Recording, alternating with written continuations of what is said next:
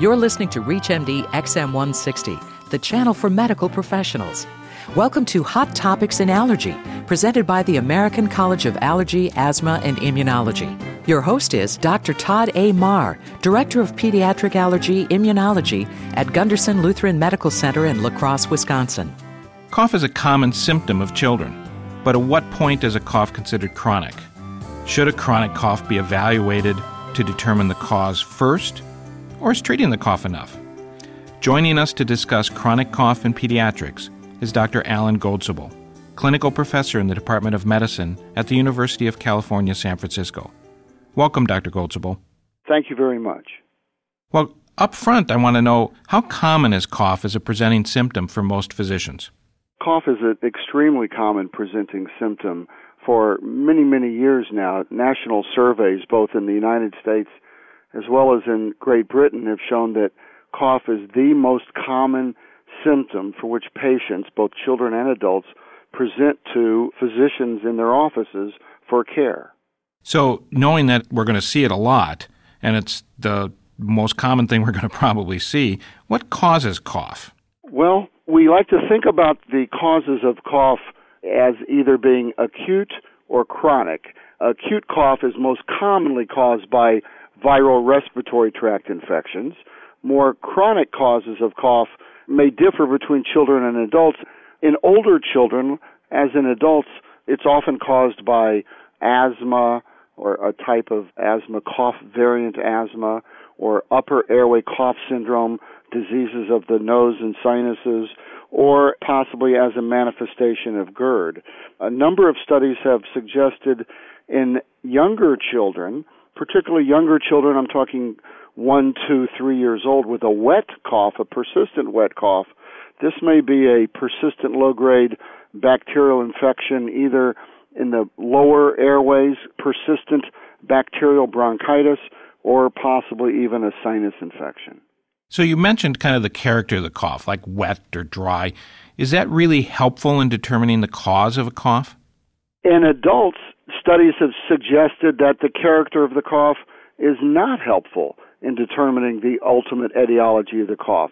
But in children, we know that there are some very classic characteristic types of cough, such as the barking kind of cough, barky or brassy cough, that very young infants will have maybe as a manifestation of tracheomalacia or bronchomalacia, the dry staccato type cough that infants get with chlamydia infection, the classic spasmodic cough maybe with or without an inspiratory whoop with pertussis.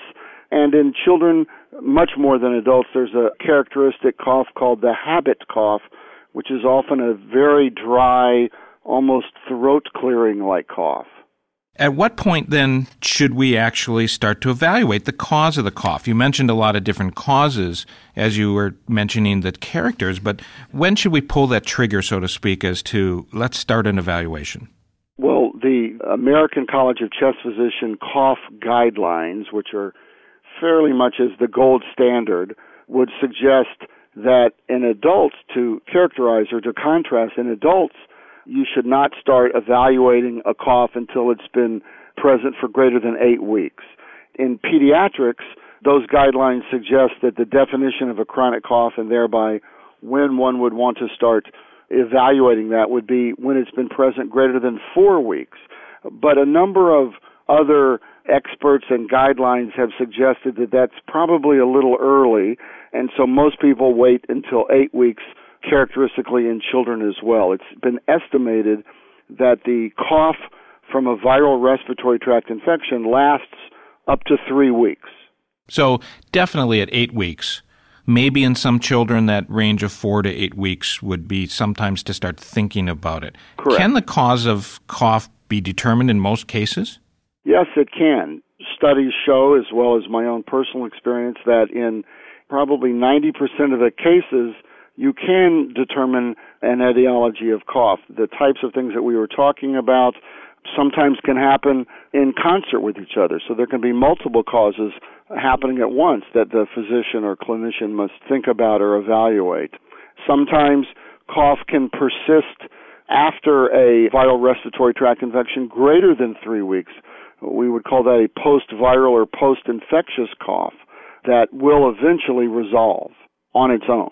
And I think we all see that generally a lot with the typical cough lasting, you know, under three weeks. But you're saying you know, after three weeks, you might kind of see that. What about postnasal drip? Postnasal drip or postnasal drip syndrome has been re-characterized or now called upper airway cough syndrome. In adults, is felt to be, in the American studies at least, the most common cause of chronic cough. It's somewhat controversial, but certainly in patients with allergic rhinitis, sinusitis, you can have stimulation of receptors in the upper airways as well as literally mucus dripping down the back of the throat and stimulating cough. So, how would you work up a cough? Well, the first step obviously is to get a good history of suggestive factors that may lead you in one direction or the other. The type of cough that we're really talking about, this person or child with a chronic undetermined cough, almost by definition has a normal chest exam. They don't have wheezing or rhonchi. That's a different picture. If the child is wheezing, then we're not thinking about the same type of differential and we're thinking more asthma. So a normal chest x-ray would be the next step that would, again, by definition, put these children into this state of nonspecific chronic cough. And then from that point, you kind of have to make a decision. If it's continuing and there's no clues in the history or physical exam that's leading you in one direction or the other, it's probably best to think about is the cough overall a wet cough or a dry cough? If it's a wet cough in children, and again, particularly in younger children, and again, I mean two, three, four years old, and not in the 14, 15, 16 year old, in a younger child with a wet cough, often there is this entity of persistent bacterial bronchitis or maybe occult sinusitis, and so empiric treatment with an antibiotic up to three weeks is probably the best first line therapy. In a dry cough, then a trial of inhaled steroids, basically to rule out asthma, is usually tried. And that trial needs to be continued for probably a minimum of four weeks to see if there's response. If you're just tuning in, you're listening to Hot Topics in Allergy on ReachMD, the channel for medical professionals. I'm your host, Dr. Todd Mahr, and joining me to discuss chronic cough in pediatrics is Dr. Alan Goldsobel clinical professor in the Department of Medicine at the University of California, San Francisco. So, we talked a little bit about what you can do to make the diagnosis. You discussed a little bit about treatment. I guess the big question a lot of people have is well, what about over the counter medicines? Do they work?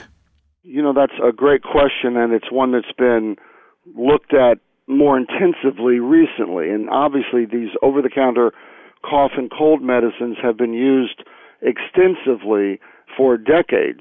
There have been some articles published recently looking at the use of these medications in young children showing that there's almost uniform lack of efficacy.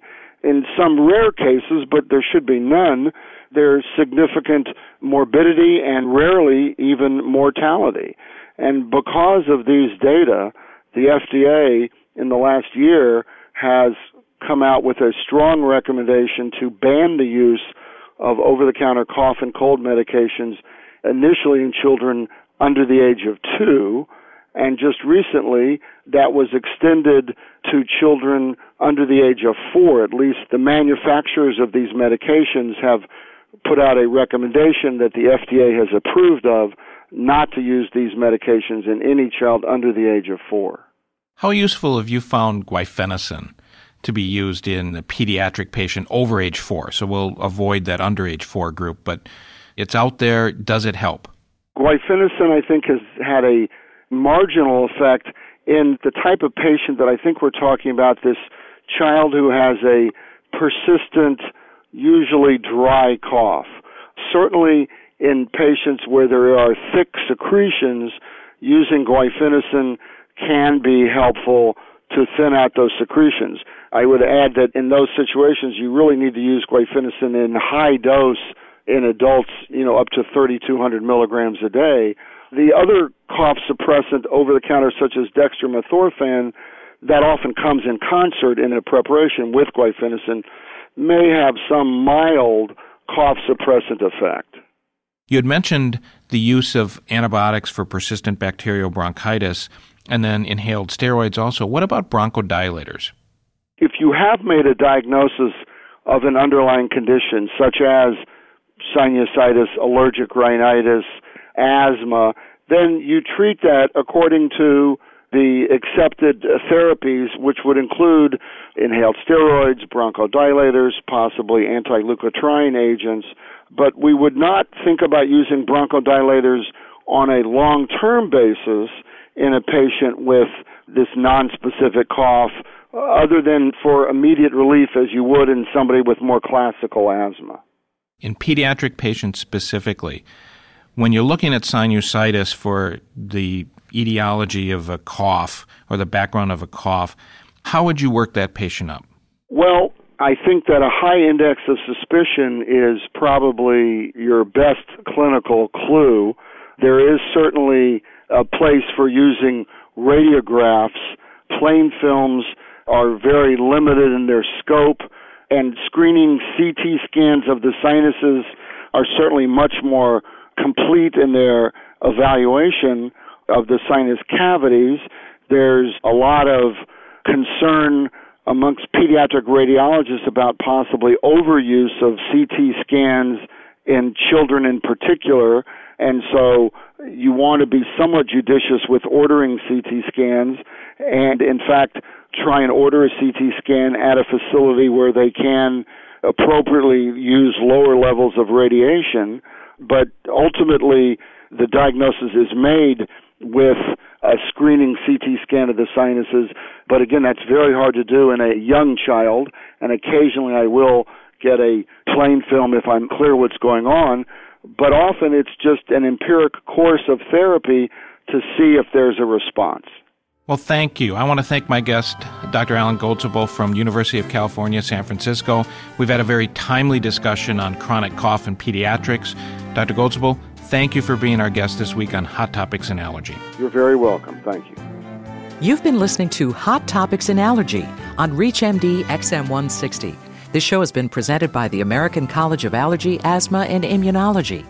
For more information on the ACAAI, please visit acaai.org. For more information about this or any other show, please visit ReachMD.com, which now features on demand podcasts. Thank you for listening.